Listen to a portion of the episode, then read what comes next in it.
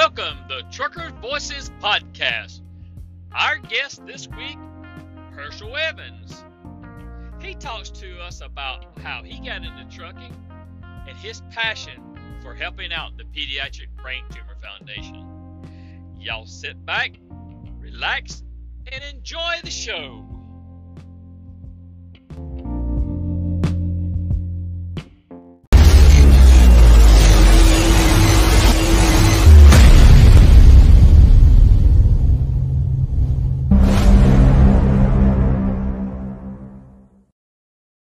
Well, good afternoon, everybody. Hope everybody's doing good tonight. I hope that your day was the best day you've had yet.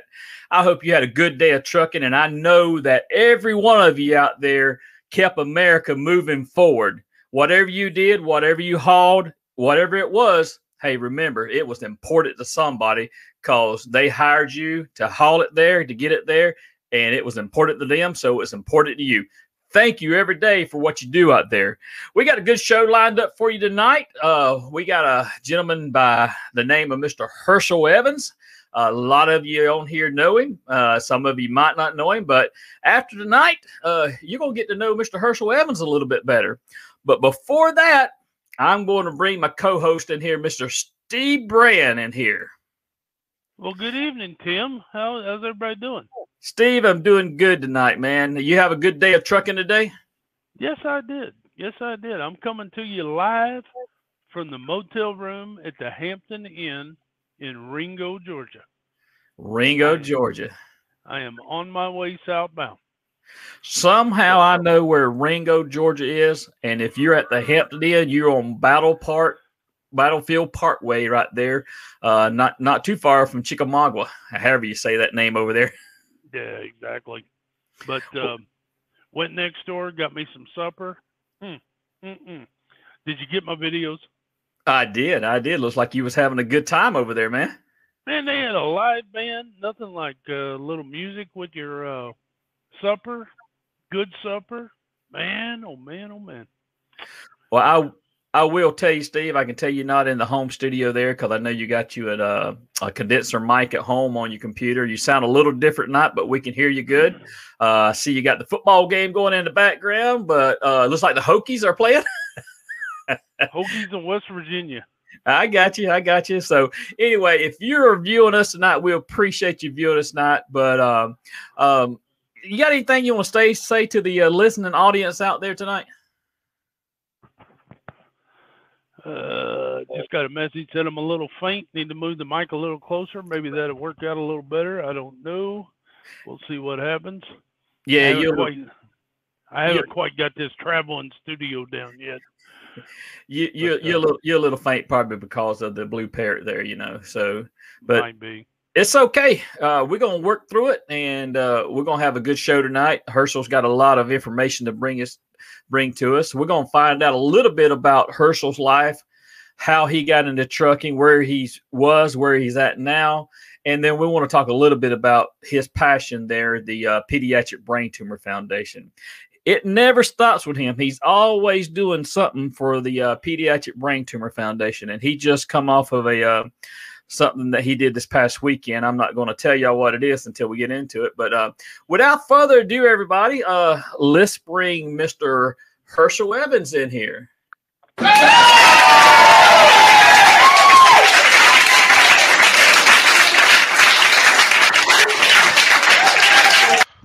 All right, Herschel, as you can tell, since the last time you was on the show, we have come a long way uh, as far as technology goes. I have because I upgraded phones. I had a phone, a four-year-old phone. I finally moved up and got one a little newer, and now they've already come out with a new one again. So, oh my goodness, yeah. You know, you showed me something on uh, iPhone uh, a while back, and uh, man, I tell you what, uh, it made me go get a new one. So anyway, I'm not going to tell you what it is because that's our little secret. It hurts. exactly. Exactly. Exactly. Well, uh, I'm glad you uh, took out time from your day to uh, come talk to us tonight about your life and how you got into the trucking industry. and uh, most importantly, um, you know, the Pediatric Brain Tumor Foundation, because uh, you know it just seems like it rolls around, rolls around, rolls around, and we we keep doing what we're doing because we have a passion for it, and I know you have a passion for it also. I do. It's been a been a part of my life for about 35 years now. Uh, yeah. Just about the same length of time I've been a professional driver.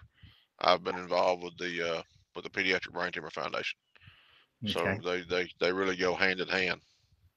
Yeah, yeah, they do, and they and you compliment. Actually, I'm, I mean, I'm not trying to put any feathers in you know my quiver here, but um, you really compliment what you do very well, and I, I appreciate it. And I'm glad to be hitched to your wagon there. I tell people my only my only talent is not being bashful, and I am blessed with a multitude of fantastic friends that uh, are always willing to answer the call when I, you know, ask them to get involved or be part of it, and uh, getting the trucking industry involved in raising funds for the PBTF was absolutely one of the best things we ever did because it made it made the fundraising efforts go just off the chart. Right, right. Well, Herschel, before we actually get dig deep into that, um, as we always do with every one of our guests, um, we want to find out more about you and um, your story on how you got into trucking. But first of all, you know, just tell us who you are, where you reside at, and anything else you want to add to that. Well, right now we live out in a little town called Bremen, Georgia, which is about an hour west of Atlanta. We're about uh about 10 miles inside the Alabama lines in Georgia on the west side of Atlanta. So uh, that's where we've been for uh, quite a while. But uh, my wife and I were both uh, born and raised in downtown Atlanta. Both went to uh, City of Atlanta public schools and just, you know, right there in the heart of, of downtown. And, uh, you know, we, when we decided to move out here, just, just a real happenstance that uh, my wife and her dad decided to buy property out here in this county in Haralson County, and that's where my family's from. So uh, when her and I bumped into one another uh, back in 1988, after a couple of years after high school, and uh, started dating, that's uh, I found out that's where they had moved to, and that just you know it was like it was meant to be because you know that's where my family's from. That's where a lot of my uh, family had moved back to when we moved when they decided to, you know, retire and move out of Atlanta. They all moved west and moved back out to the west side of town. So it's just all fit together like you know, almost like God had it uh, plan for it. Yeah, yeah, absolutely. You know, you we when we're going through something we we can't understand why we're doing something for whatever reason or other. But when we turn around and look back on where he brought us from to where we're at now, he's like, oh yeah, that makes sense, you know. And yeah, God does have a plan for us, and we just don't understand it sometimes when we're walking in that plan. Yep. You know, I so agree completely. We we can look back on our life and we can see where He's brought us through situations. Um, just going back a little bit on what you just said when you met uh, your wife Holly, um, you told me a story. What was you driving whenever you actually first laid eyes on Holly? Uh, when I was driving. Yeah. You mean uh, when we uh, ran into one another after school? Yeah. I was riding my motorcycle. Yeah, that's what I'm yep. getting at. yep. I was. Uh, it was on. Uh, it was on Cinco de Mayo the uh, you know the fifth of May, and uh, one of the big rock radio stations in Atlanta, 96 Rock. Uh, you guys probably never heard of them, but they were when I was in high school one of the biggest rock and roll stations in the in the southeast, probably in the eastern United States. But uh, they were having a Cinco de Mayo party, and it was going on at a, uh, a Mexican restaurant called U.S. Bar and Grill, and I was heading to Smyrna on my motorcycle to go hang out with a bunch of, you know, the the roughnecks I hung out with back in the '80s, and I always had a radio playing on my motorcycle, and I heard them heard that they were doing a live remote, so I decided just to ride by and ride through the parking lot and you know see what was going on, and uh, of course I wasn't uh, legal drinking age yet, so didn't do me any good to to go in the bar so I rode through the parking lot and uh, rode down through uh, the Winn Dixie uh, shopping center, which is right next door where I used to work in the Winn Dixie store uh, as a uh, butcher. Right out of my first job, right out of high school, and Holly just happened to be walking out of the door of the uh, grocery store, and she and I stood there and started talking and kind of reminiscing and you know, hey, how you been? How you know what you been up to and that kind of thing. And uh, before you know it, we'd made a date for uh, two nights later on May seventh, and went on our first date. And uh, ain't never, ain't never uh, been on a date with another woman since. Hey, hey, I tell you what. when she, she got sitting you, beside me laughing like crazy. well, when Holly got you, buddy, she got it all. Yeah, she won a lot. I told her she won the lottery. She didn't believe me. oh, Holly, I'm so sorry, Holly. If you hear me, I'm so sorry. well, that, that that's a good story. I remember you telling me that one time how y'all met, and uh, I could tell you a story sometime. I'll save it for later. How my wife and I met, and uh, it's it, it's similar because you know what? Back in the '80s, we we didn't have nothing else to do except ride around. I mean, that was it. I, I'm I'm from a little small town down here in South Georgia. I grew up in Adel, Georgia, and man, I tell you, I can't tell you how many times I circled the Dairy Queen around Adel, just just oh, riding, and, just riding and looking at people, you know. So oh, yeah, we had hey, one in uh, up in Smyrna. We called it the Miracle Mile. The Miracle it Mile. Miracle. It was a miracle theater. It was back. It was our version of the Dollar Theater back then. They had uh, two theaters inside the building, a little small theater, and on the other end of the parking lot was a Dairy Queen. So we'd ride from the Dairy Queen, we'd loop around it, go over to the to the to the Miracle uh, Theater, and back to the Dairy Queen, and we called it the Miracle Mile. And it was that was actually where I was heading that night was to go and just we just went up there and rode around the parking lot.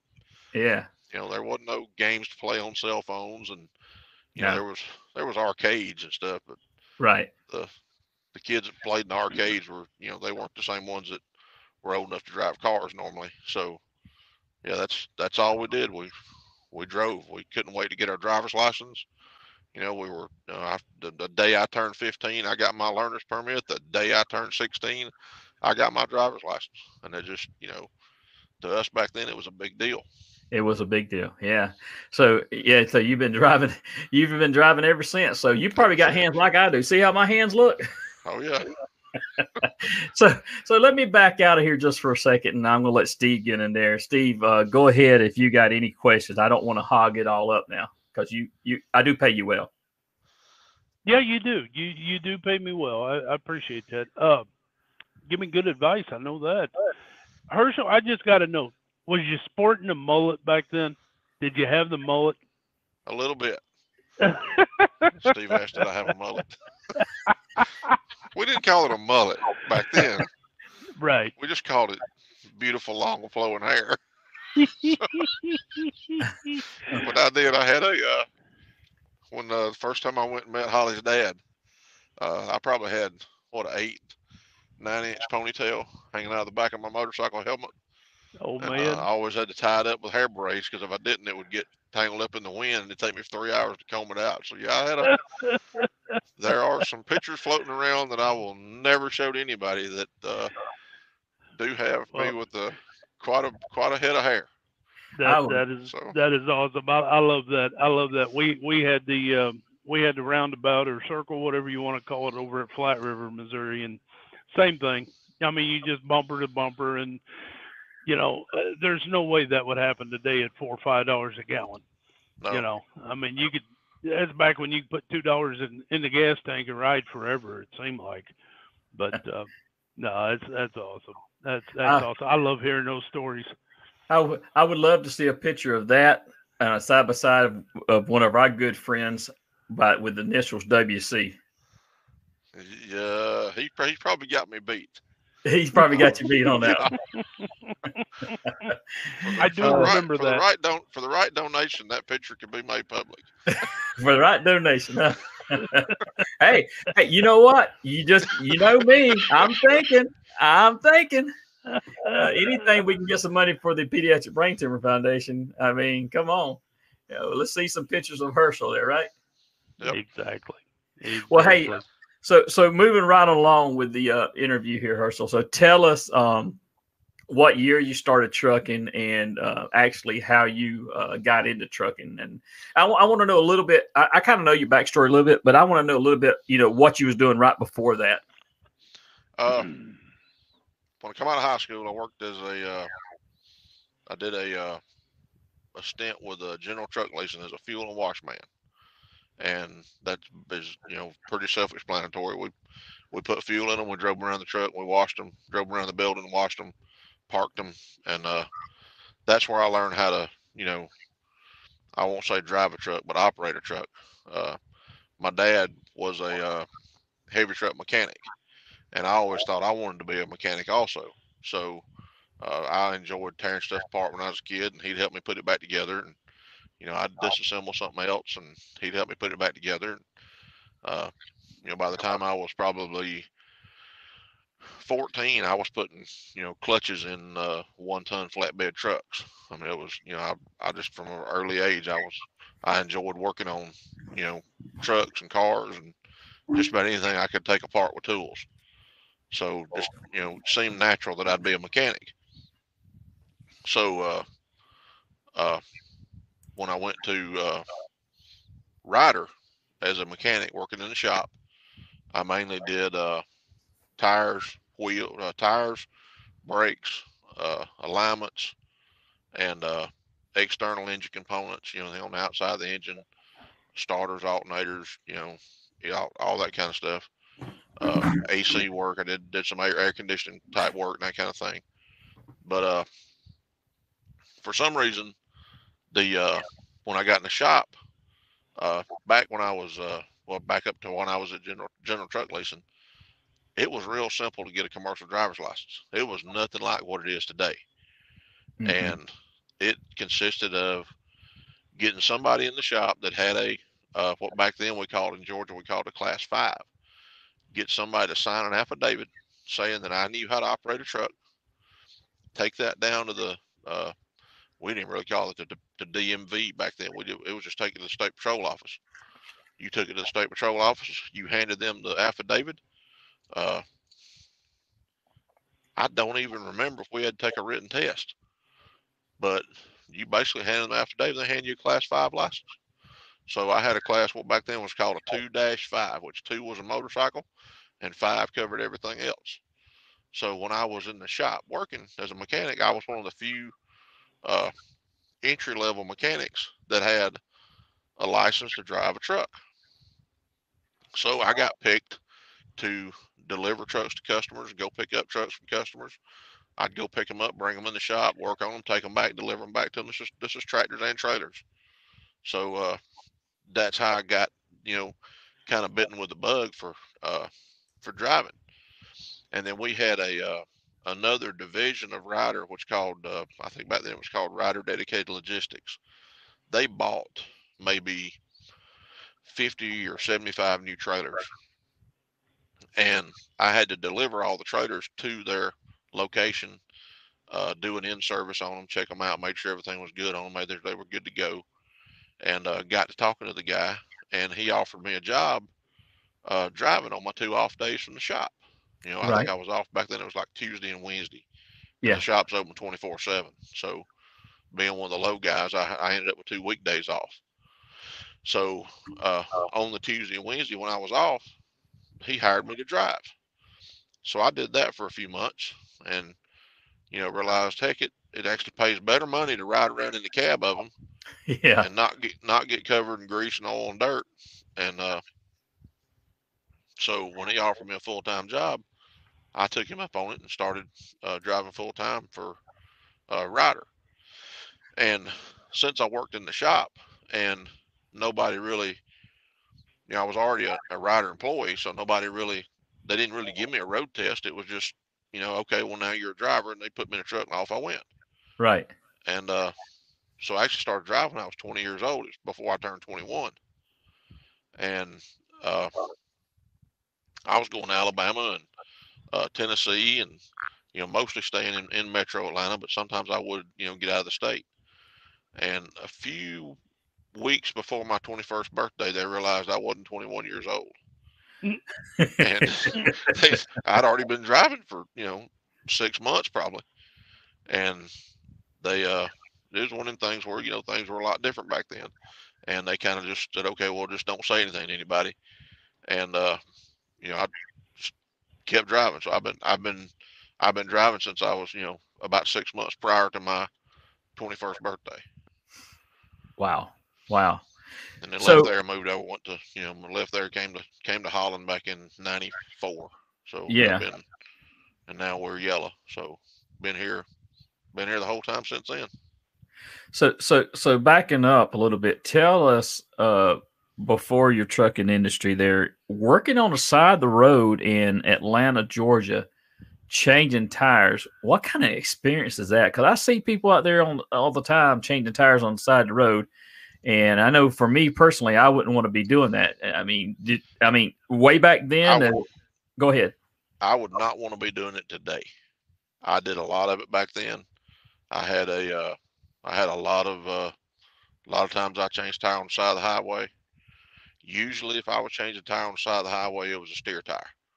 If it was one of the trailer tires or drive tire, you know that that driver would find a, they'd find a way to get to a Waffle House or a, you know a Cracker Barrel or right. You know, they'd find somewhere to stop me till I got there with a service truck. But uh, right. you know, if I was if I was having to change one on the side of the road, it was normally a, a front tire because they couldn't they couldn't go anywhere. Right. So uh, if they could drive it, you know, they would bring it to the shop. So you know, the vast majority of them that we changed. We did them, you know, in the shop. But once in a while, we'd have to go out and, you know, we'd go find them. They'd make it to a truck stop somewhere and need, you know, a tire put on, and they'd call us up and we'd go, we'd load up what we need to service truck and go change the tire. Yeah, yeah. Okay, um, Steve, I don't want. I'm gonna uh, back out and let no, you go. You're, you're, no, you're you're fine. I'm I'm uh, I'm enjoying this. Uh, Very interesting. I, I, uh, yeah, it is. It's very interesting, and I, I totally understand what he's saying about changing the tire on the side of the road. I get nervous if I got to pull over if I hear something go wrong. I mean, if you're too too far in between exits and you need to hit that shoulder, I I get scared to just pull over on the daggone shoulder today. You know, period. Well, well, you know, I um I was I was coming around 285 the other day, and uh, there was a fellow trying to change his own tire out there, and man, he was right there on the fog line, and I'm like, you know what? That's what the hero units are for. He should have been waiting on that hero unit to go in there and give him some cover, you know. Exactly. So, anyway, so Herschel, um, getting back into your trucking career, w- what are some of the things that over your period of time being in the trucking industry that you've seen change well, yes, uh, obviously, you know, cell phones. You know, people using cell phones. Uh, I know the uh, the cell phone has become something that none of us can live without. There's a, uh, you know, uh, used to be when I first started driving, I had a uh, a bag full of maps. You know, map books. Map every every every year when the new uh, when the new city of Atlanta map come out, we'd have I'd have to go to Sam's and buy one you know, because I'd want that big map with all the showing all the you know streets and and all that. Now all that's right there, tip your fingers on the phone. Right. Uh, I remember when uh, I remember when ABS uh, first came to trucks. That was probably one of the greatest inventions there ever was. You know, for when anti-lock braking systems got put on trucks. Can, can, can, uh, can, I, can I slow you down right there sure. real quick? So, so for our listening audience that's not in the trucking industry, and I know we do have some people out there that do, does not really understand how the ABS system actually works. Can you kind of, you know, simply explain that to us? Sure. It has a, uh, it has sensors on your wheel, and the sensor actually watches the the tire turn, and there is a a I guess a photo optic, you know, light that looks at there's a there's a gear cog. If you look on a, on tire that has ABS, there's a, it's like it looks like a small set of teeth. And what that optical uh, sensor is doing, it's looking at that at that cog of teeth and it's going by, and as it's spinning, it is it knows how fast the wheel's turning, and it knows that if the wheel slows down, if the rate of descent of the wheel is too great, it knows it's just about to lock up. Uh-huh. It's called an impending lockup. So when it gets to that point of impending lockup, it actually will let go of the pressure a little bit, push the push the pressure back into the valves to let the let the pressure off the brake pads to let the tire keep turning because the maximum braking for that wheel occurs at that point just prior to lockup. Once it locks up, you'll the car can actually speed up because once you, once a tire locks, the car will actually the, the rate of deceleration will stop going down. It'll actually move up. So right. you want that you want that tire to be gripping the road at the maximum amount of grip without locking the tire up. Right, which will so, prevent can right. help can help prevent uh, right. skidding. Uh, not not not not not necessarily hundred percent, but it can help. No. Yeah, but it, will it'll it'll help you if you're if you're in a situation where you've already got. We used to when we when I was training uh, for a motorcycle ride, we call it the traction pie. Mm-hmm. There's only there's only so much traction that tire's got, and if you eat up all that traction that tire doing braking, you've got none of the traction left to do cornering with. So if you happen to already be in a turn when that tire locks up, it'll take you out of the turn because it'll let you slide sideways because you've ate up you've ate up all your traction pie while you're braking. You've got none left for directional stability, so you can't stay in a straight line. That's how you that's how you slide sideways. Right. So that was you know we learned that doing uh, emergency braking on motorcycles. So that was all done back before ABS was was a thing. Yeah. So I'm asking a question I know the answer to already, but so for a truck driver, does that help prevent um, jackknifing? It can. But you, it's most, not absolutely right. Not absolutely, but most uh, most jackknifing. We're going to go back to the facts for drivers, but but most jackknifing occurs when the occurs most quickly when the tractor tires lock up, because right. that's where you've got the shortest axis to turn on.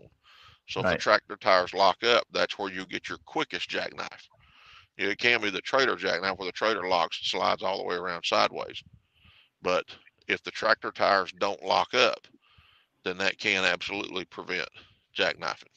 Okay. So yeah, I remember. I remember. You know, when driving trucks in the rain, especially bobtailing, that didn't have ABS, it was a hair raising experience.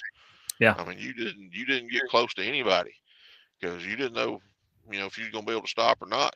So you drove with a whole different mindset in a, in a light rain and a bobtail. Right. Well, let me let me tell you what happened to me over in Ozark, Alabama, um, years ago. I was running up through there. I was probably running one of the last runs we had going over to um, Montgomery, Alabama to meet, and I was headed uphill, and it was raining, and I had an empty on my back, on my back trailer, and um, light turned red, and I had to get on it. And what I did not realize was when I got on the brakes, my back trailer started coming around and uh, scared me to death. So um, I I don't know what happened there, but it can it can happen, you know. Yep, absolutely. It can happen. So anyway, that, was, uh, that was one of the great inventions. You know, was ABS coming to trucks. Uh, yeah. What what kind of what kind of other uh, safety devices uh, have you seen come along throughout you know your career that's been real beneficial? Well, airbags are another one. You know, airbags. A, that's a that's a device you never want to use, but uh, you know if they're there and used in coordination with a seatbelt, got a huge potential for you know saving a life or preventing a serious injury. Uh, yeah, all these things weren't you know they weren't on trucks you know 35 years ago. Right. I mean, heck, they weren't even on cars 35 years ago. So, you know, uh, so, you know, so Herschel, you, you, you've been in the trucking industry, um, back like when I started out and I mean, I was running city. I ran city for about five and a half, almost six years and no air condition, no air ride or anything. And I mean, we've come a long ways. I mean, the trucking oh, yeah. in, in trucking industry is really really improved their technology over the years for the you know the comfort and the safety of um, the driver and and the motoring public around them. Absolutely. Yeah when I, the first truck i drove for ryder had a it had an air seat in it.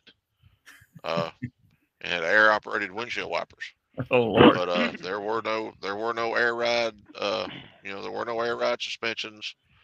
And there uh that truck didn't even have an air ride cab So now we've got trucks with you know the cabs air ride, uh, the uh, air suspension you know ride. That they, it may have been available back then, but not on the trucks that you know not on the uh, economy mm-hmm. trucks that we drove didn't have those fancy features. Right. Right. So some of the nicer, more expensive trucks they may have they may have had it, but not uh, didn't, did, took it a while to make it into the freight mm. trucks.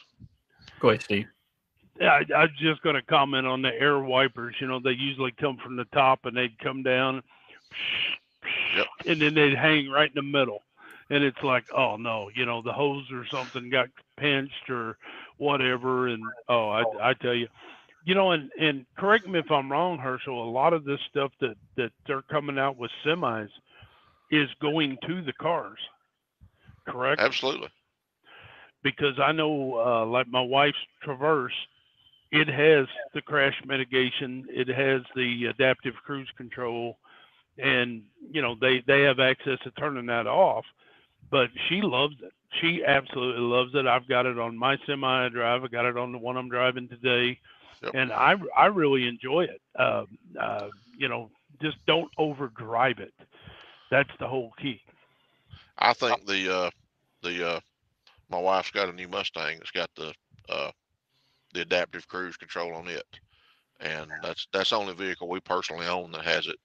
Uh, all of our new tractors are coming with it, but I do believe that is one of the uh, that's one of the systems on the new trucks that uh, can beat the driver as far as knowing when the vehicle in front of you slows down just a you know a half a mile an hour.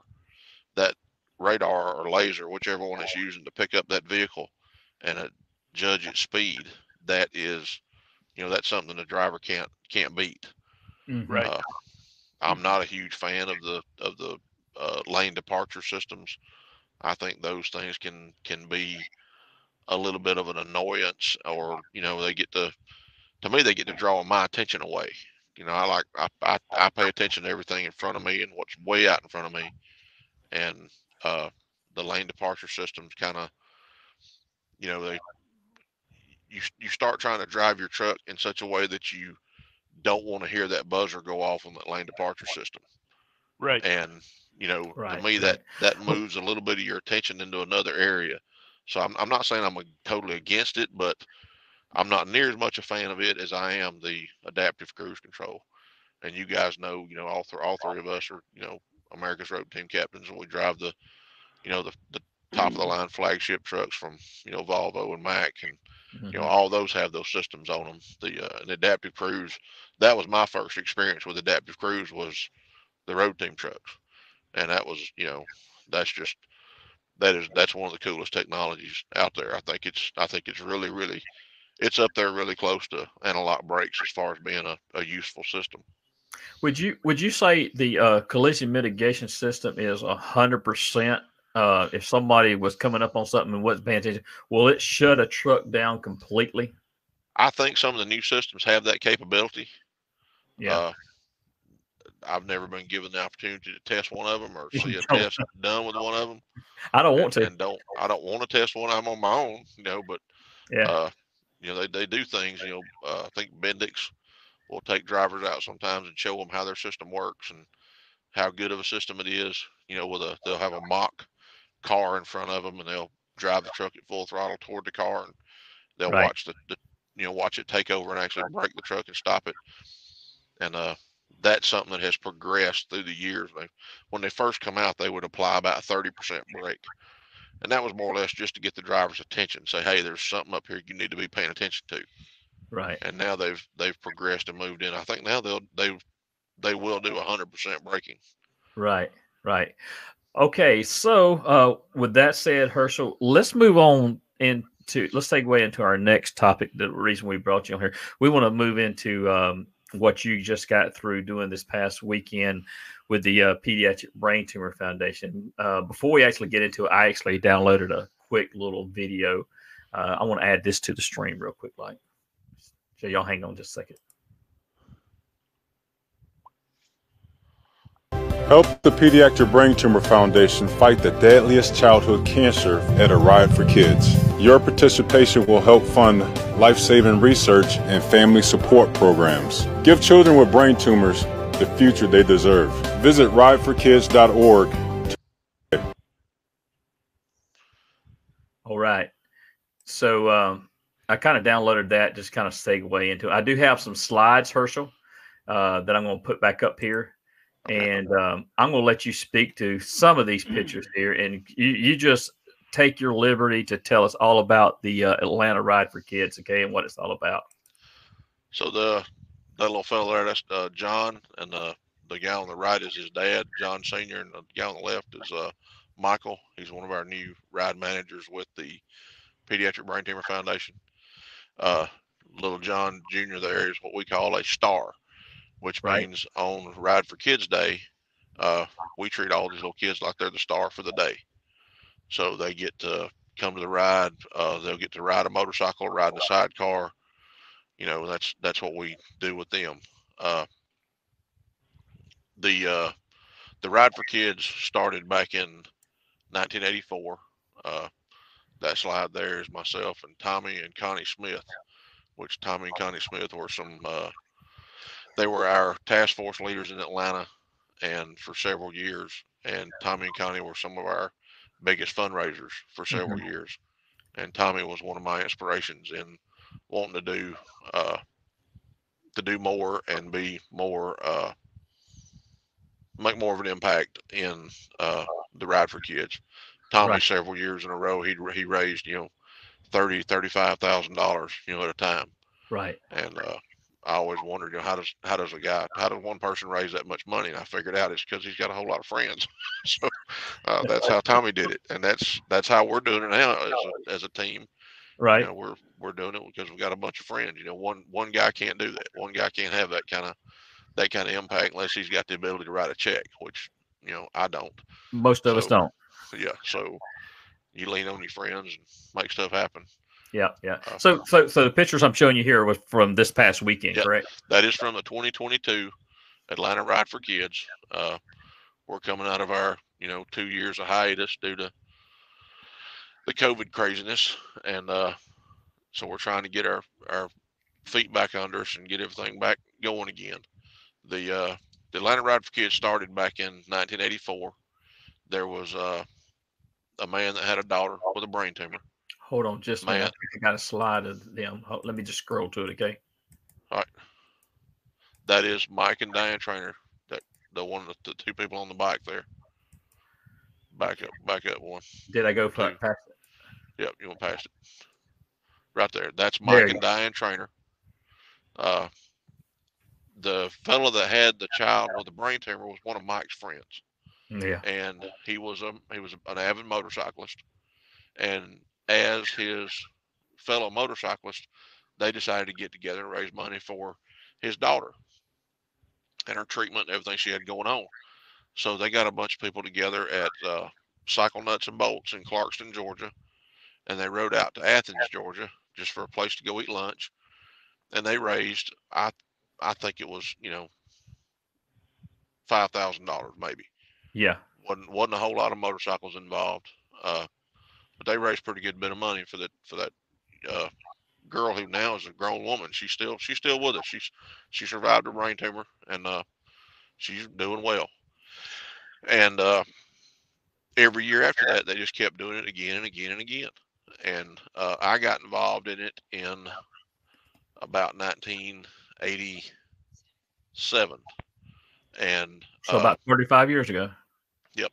And uh, the uh, had a weatherman in Atlanta named Johnny Beckman, and he was he was a friend of Mike Traynor's. They were they were motorcycle buddies. And this is Mike Traynor on the screen. That's Mike Traynor on the screen right there. That's him and Diane. They've both since passed. Okay. And uh, the uh, but Mike Traynor was not was friends with Johnny Beckman. Johnny Beckman was weatherman for one of the local TV stations in Atlanta, and uh, he got on TV with his motorcycle and a couple of kids sitting on his bike. And he said, Hey, come out to the ride for kids, you know, and uh, ride your bike and have a good time. And I'd never been on an organized ride before.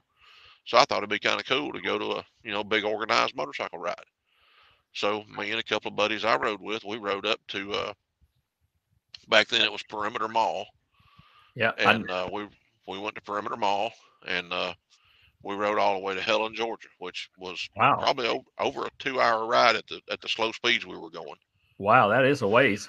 Yeah, it was it was a ride, and uh, so the next year when we uh, we came back, we said, "Oh, we're going we're going to show up early, so we're not in the back of the line because the back of the line kind of gets the yo-yo effect."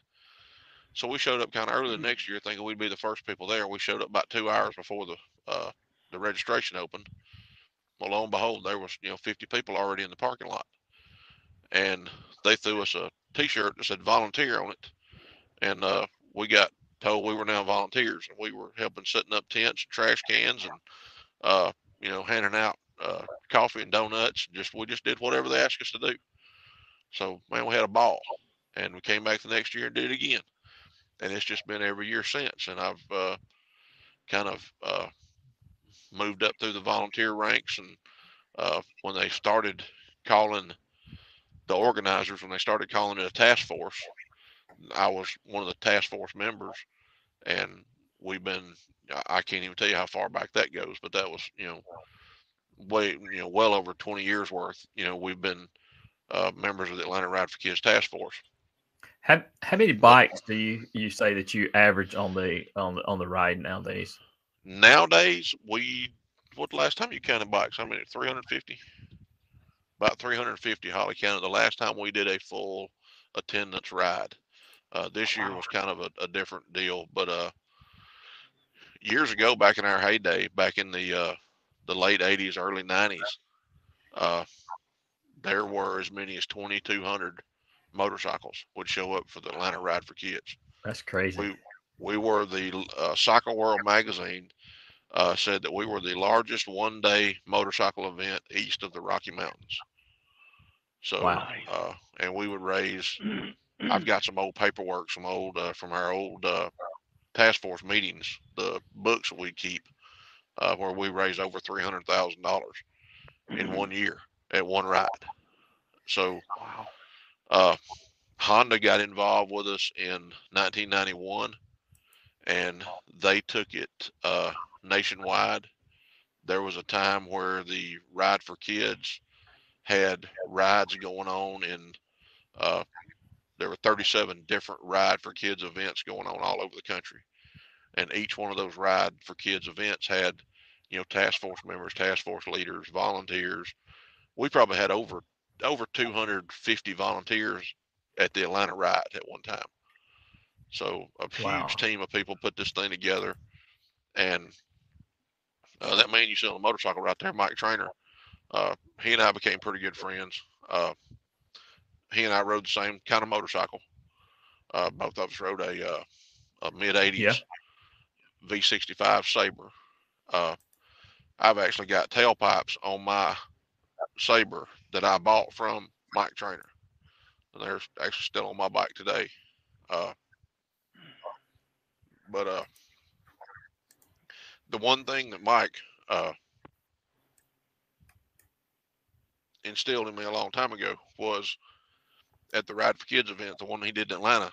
Uh, he was a huge fan of getting sponsors to pay for everything we needed Uh huh. and he loved getting up there on stage and telling people that everything we have here at the uh, Ride for Kids event was uh, paid for by sponsors, so that every dime that a motorcyclist brought in went straight to uh, the work that the PBTF was doing, Right. and uh,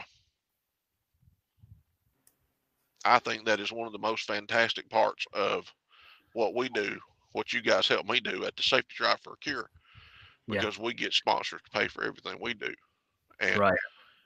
That allows every dime that every driver donates goes directly to uh, fighting that, you know, like that guy said in that video, fighting the deadliest form of childhood cancer. Right. Yep. Um, I'll tell you, it takes a um a, a an volunteer army to do some of these things, and there's a lot of people that are behind the scenes that you don't never realize how hard they're working to make these things a success. I mean, yeah, you see the front people out there like yourself and myself and uh, Steve, and but you know, there's people like Holly in the background that's working just as hard as anybody else out there, and it wouldn't it wouldn't be a success without those kind of people. People like Carla Rose. You never see Carla Rose at the Safety Drive for Cure because she's behind the scenes doing a lot of stuff that we don't realize. You know, we keep her we keep her head over in the trailer doing chores. so, so uh, Steve, go ahead and uh, y- you ask a few questions. I'm actually um, I'm actually over here loading something else up real quick, like uh, I forgot about. But go ahead. Now, Herschel, uh, you decided to bring that to the trucking family, and kind of give us a little insight, real quick, of of how that come about, how you decided to bring it to the trucking family. Well, I got in. Uh, I got involved with the truck driving championships back in 2006. Uh, went to state for the first time in 2006. Uh, our company at the time, Holland, had never competed before uh, in Georgia. They had competed in uh, Michigan, where they're based out of.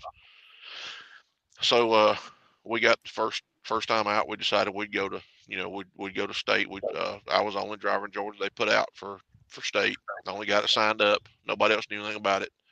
Uh, Ryder had done some intercompany events, you know, some some inter just just with Ryder drivers, you know, kind of like a company TDC kind of thing we had done. So I, I, knew a little bit about you know what might happen, but didn't know didn't even know the state truck driving championship existed before 2006. Never heard of it. Right. And uh, we got involved in that. Uh, right after I got uh, back from nationals, I actually I, I ended up winning my first year and going to nationals in New Orleans. And about two months after I got back from New Orleans, I had a guy on I 20 that was heading home from a third shift job, fell asleep, and ran in the side of my trailer. So I knew right away from reading the rules, I knew I was knocked out going in 07. I said, I'm not, I'm not going to be able to go compete in 07 because this guy, you know, hit my truck. So Holly and I started looking around for a, uh, something else to do, you know, some other kind of competitions. We just searched around on the internet and we right. found this little thing they do up in Virginia called the Make a Wish Fund Drive that'd been going on for a while. So we drove up 2007. We drove up and did the Make a Wish Fund Drive, and uh, just to, you know, we thought about it even even back then. Her and I were talking about it, thinking, you know, if we if we could get something like this going for the Pediatric Brain Tumor Foundation, to where it could raise money for for that, we said this would be awesome, you know, because what those guys were doing up there at the Make a Wish was was inspirational in, in that they were you know raising you know tens of thousands of dollars for you know kids and it was all truck drivers. I mean what truck driver don't like kids that's right you know? exactly i mean you know they ride by they want us to honk the horn they like the big old truck they you know y'all know from being at the road team events when you know kids want to get up in a truck they all you know all kids love trucks so you know it seemed like a natural uh kind of pairing to put them together. And then you got there's a whole lot of uh, truck drivers enjoy riding a motorcycle. Right. You know, we ride around something all day long that's you know 75 feet long and big and slow and cumbersome and all that. So, you know, there's a lot of us enjoy you know parking that truck and getting on our little two wheelers and you know having something different to tool around on. So there's a there's kind of a natural relationship between truckers, bikers, and kids. Right. And it just seemed like the perfect marriage to try to put, you know, all of those together where the safety drive for a cure raises money for the pediatric brain tumor foundation and all of our money goes to the atlanta ride for kids which is the motorcyclist so right. working with the uh with the uh atlanta ride for kids uh one of the uh one of my responsibilities there was to uh, match up what we called our little stars, the little fellows you see in the little yellow shirts. Mm-hmm. We'd match up the stars with the riders that they're going to be riding with for the day. So go back up, back up one photo there. You'll see Tim Vogt and Daryl Ellerby right there. Me and Tim Vogt and Daryl Ellerby sitting there. Uh, Tim Vogt and Daryl Ellerby have both. They're both professional drivers. And when I was in charge of what we call our VIP line, our VIP escorts. it's taking the kids and putting them on the bike with a rider that they're to ride with on the ride. And I knew if I could get professional truck drivers who rode motorcycles to get involved with this, I would have no fear at all putting one of these kids on the back of a motorcycle with a professional driver. Right. Right. So I can't tell you how many professional drivers that came to the Ride for Kids with their motorcycle and rode kids. Daryl, Tim Vogt, Scott Donaldson, uh, Big Lane Hensley that drove for us in Atlanta. I mean, I, I could just name just dozens of them that over the years have came and uh, been a VIP escort for us. And that was always a, you know, to me, it just, it, it gave me just a, a real sense of security to know that when I put a kid on the back of the bike with this, with this guy, this guy's a professional driver. I got no fear at all that that, that, that kid's in any kind of danger. He's in the best hands he can be in. So that's just more of, you know, it being just a perfect marriage of, you know, different things being put together for one cause. Right. And it's just, man, it's just turned out, it's turned out bigger than I ever, than I ever dreamed it would. Right. Right. Well, um, we're actually, um, we're actually uh, streaming on the uh, Safety Drive for a Cure page. So, you know, anybody wants to go on there and check us out, I would encourage you to on Facebook to go to uh, Safety Drive for a Cure, and you can see everything that we do every year, especially in March for the um, truck driving competition we have to raise money for the Pediatric Brain Tumor Foundation. Um, I can say that the truck driving competition part of the uh, Safety Drive for Cure is great, but what's even greater is when we're finished and we're totaling up the amount of money that we raised. That just hits me every year because I know that it's a bunch of drivers that come together for one great cause, and you you leave there, you made friends, but you know that you made a difference in some family and some child's life just by the little bit of time that you put into it. Yep, absolutely. Yeah. And the one the wonderful sponsors we have and the companies that are involved with us and the, the people that loan us equipment and, and give us food and give us drinks and you know give us everything we need. You know, could lets that driver know that whatever whatever that driver does, whatever effort that driver puts forth to raise money, and some of them do some of them do amazing. Some of them, you know, like you, I mean, you're one of our absolute, you know, top fundraisers. I mean, you're off the chart as far as you know how much money you raise, and you know, but every dime, you know, Tim, that you that you put into that, every all the effort you put into that, every dime you raise goes 100% to the foundation. We don't have to we don't have to skim any off the top or, or use any of it or right you know take a percentage of it or anything. It all every bit of it goes to the foundation. Right. Yeah. Right. And and you know you can have confidence in in that for sure because you know I've I've seen it, and everything that we do, you know, it's all volunteer, and it's there, really nothing. As far as the money we raise for the Pediatric Brain Tumor Foundation goes to efforts to put this on, it's absolutely 100% donation goes to the P to PBFT. You know. Yep. Yeah, they they uh they impressed me uh, several years ago when uh you know with with Mike and Diane how they how they operated and how they did things and how they you know they wanted to do things to help the families and the kids and there's a research there's a there's a huge thing that goes on with the uh, pediatric brain tumor foundation i think i'm probably not going to get the numbers exactly right but somewhere in the in the 60 or 75 million dollar range that they've raised over the years for right. uh, they're the largest non-governmental uh, sponsor of pediatric brain tumor research i'm just kind and of all that, go ahead all that stuff they do you know uh, that you know, like I say, I've been involved with them for 35 years. I know that I know the stuff they do, and I know how passionate they are. I know the, you know, the people involved with the foundation here in Atlanta. Heather Held uh, is just one of the most amazing people you'll ever meet. Uh, right. But all the all the folks I've met, uh, I've been at the uh, the national convention they hold. Uh, I went there one time and met a bunch of people from all over the country, and they've just all got such a passion for doing this and and making it. You know, uh, making it beneficial to the families they serve. Right. And uh, you know, well, it's it's it's the work they do and the work that you know Heather works directly with families. Right. And I couldn't do the job she does. Right. I, I couldn't do it. It would it would it would, you know, because inevitably mm-hmm. there are families that their children, it, it doesn't have the outcome they want, and she has seen that way too many times. Yeah. And I, I mean, go ahead. I'm much, but I'm much better being a grunt behind the scenes. Yeah. You know, raising money because there ain't there ain't no way I could do what she does as often and as often as she does it. Right, right, right. Well, uh, we're actually coming to the close of the show here. We got two minutes left.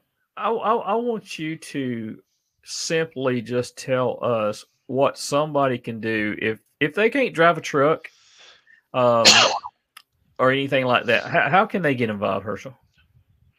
Uh, or or ride a motorcycle? Yeah, with the safety drive. Yeah, with the safety drive, with the for cure, you know, for you, you know what what can, can they volunteer? Do? You can you can show up and volunteer. You can do the same thing we did when we first got involved. Show up that morning with a you know a, an open heart and a you know ready to pour out a little sweat and get involved, be a volunteer. You can be a you can be a fundraiser without being a participant. Right. If you if you don't want to drive a truck, if you don't want to ride a motorcycle, that's fine. You don't have to you can still be a fundraiser, get involved. You can, you know, you can have full confidence getting involved something like this where your, your money's going to a good cause, it's going to, to good people that are doing good work. Uh, you know, share it with your friends. I mean, the social media part of it is, I mean, that's how we've grown at the safety drive is, you know, practically all of our publicity that we do is through Facebook. So, you know, but share the, share the links with friends, share the emails, you right. know, tell people what you're doing. Say, hey, I'm involved with this. I'm going to go, you know, help some kids that uh, suffer from brain tumors, and do what I can do to help them out and help their families out. And you know, all the money we raise is going to be used to uh, help those families. Right. So. Right. Well, can you believe it? We've been up uh, here at it for an hour now, and we gotta we gotta close the show out. But Herschel, I do appreciate you come on and and sharing your story with us on how you become a trucker, and more importantly, um, your passion behind you do what you do for um, the Pediatric Brain Tumor Foundation. Um, and we're definitely going to have you on again in the future. I know that around March, uh, have you got a date set for the uh, safety drive for cure yet, or are you still working on that? We're trying. We've got we've got it. Uh, we got a, we got a couple more people to get approval from, and uh, but we're we're really really close. Okay. Uh, in end of March, first of April, in that neighborhood, uh, somewhere in the in the ballpark of March 25th is uh, what we're looking for. Yeah. I won't I won't say it's nailed down yet, but that's that's our that's our target right now. So, uh, like you said, everything a lot of stuff going on behind the scenes. Uh, but we do have a lot of stuff going on behind the scenes, and uh, you know, it's just a, it's a uh, just a matter of getting everybody on the same page and make sure everybody's been informed and everybody's given approvals and and all that kind of stuff. But yeah, that's that that's that's what we're that's what we're trying to zero in on right now, and it should be within the within the next week. We should have have it, you know, in stone. Okay. All right. Well, Herschel, thank you again. Uh, I do appreciate you coming on. We got to close the show out now, but um, I'm gonna I'm gonna let Steve say his goodbyes, and then I'll say my goodbyes, and we're gonna close the show out. Okay. Thanks, guys. Appreciate what y'all do. Thank thank you, Herschel. Appreciate it. God bless you. Bye, Miss Holly. Have a good time, and uh, don't see y'all in between. We're definitely looking forward to March.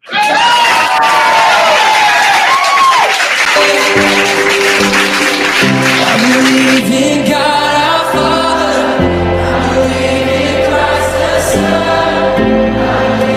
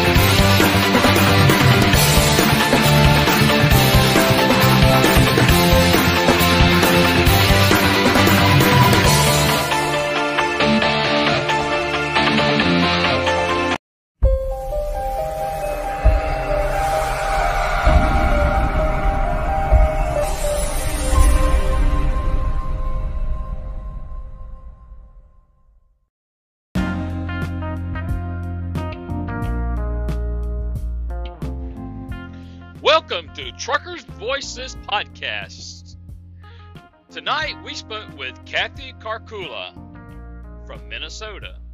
She is with the Special Olympics Convoy. She gave us insights on how the convoy works and her passion for it. So, y'all sit back, relax, and enjoy the show.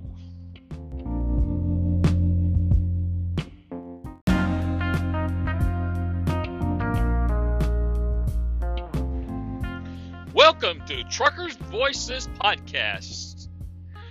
Tonight we spoke with Kathy Karkula from Minnesota. She is with the Special Olympics Convoy.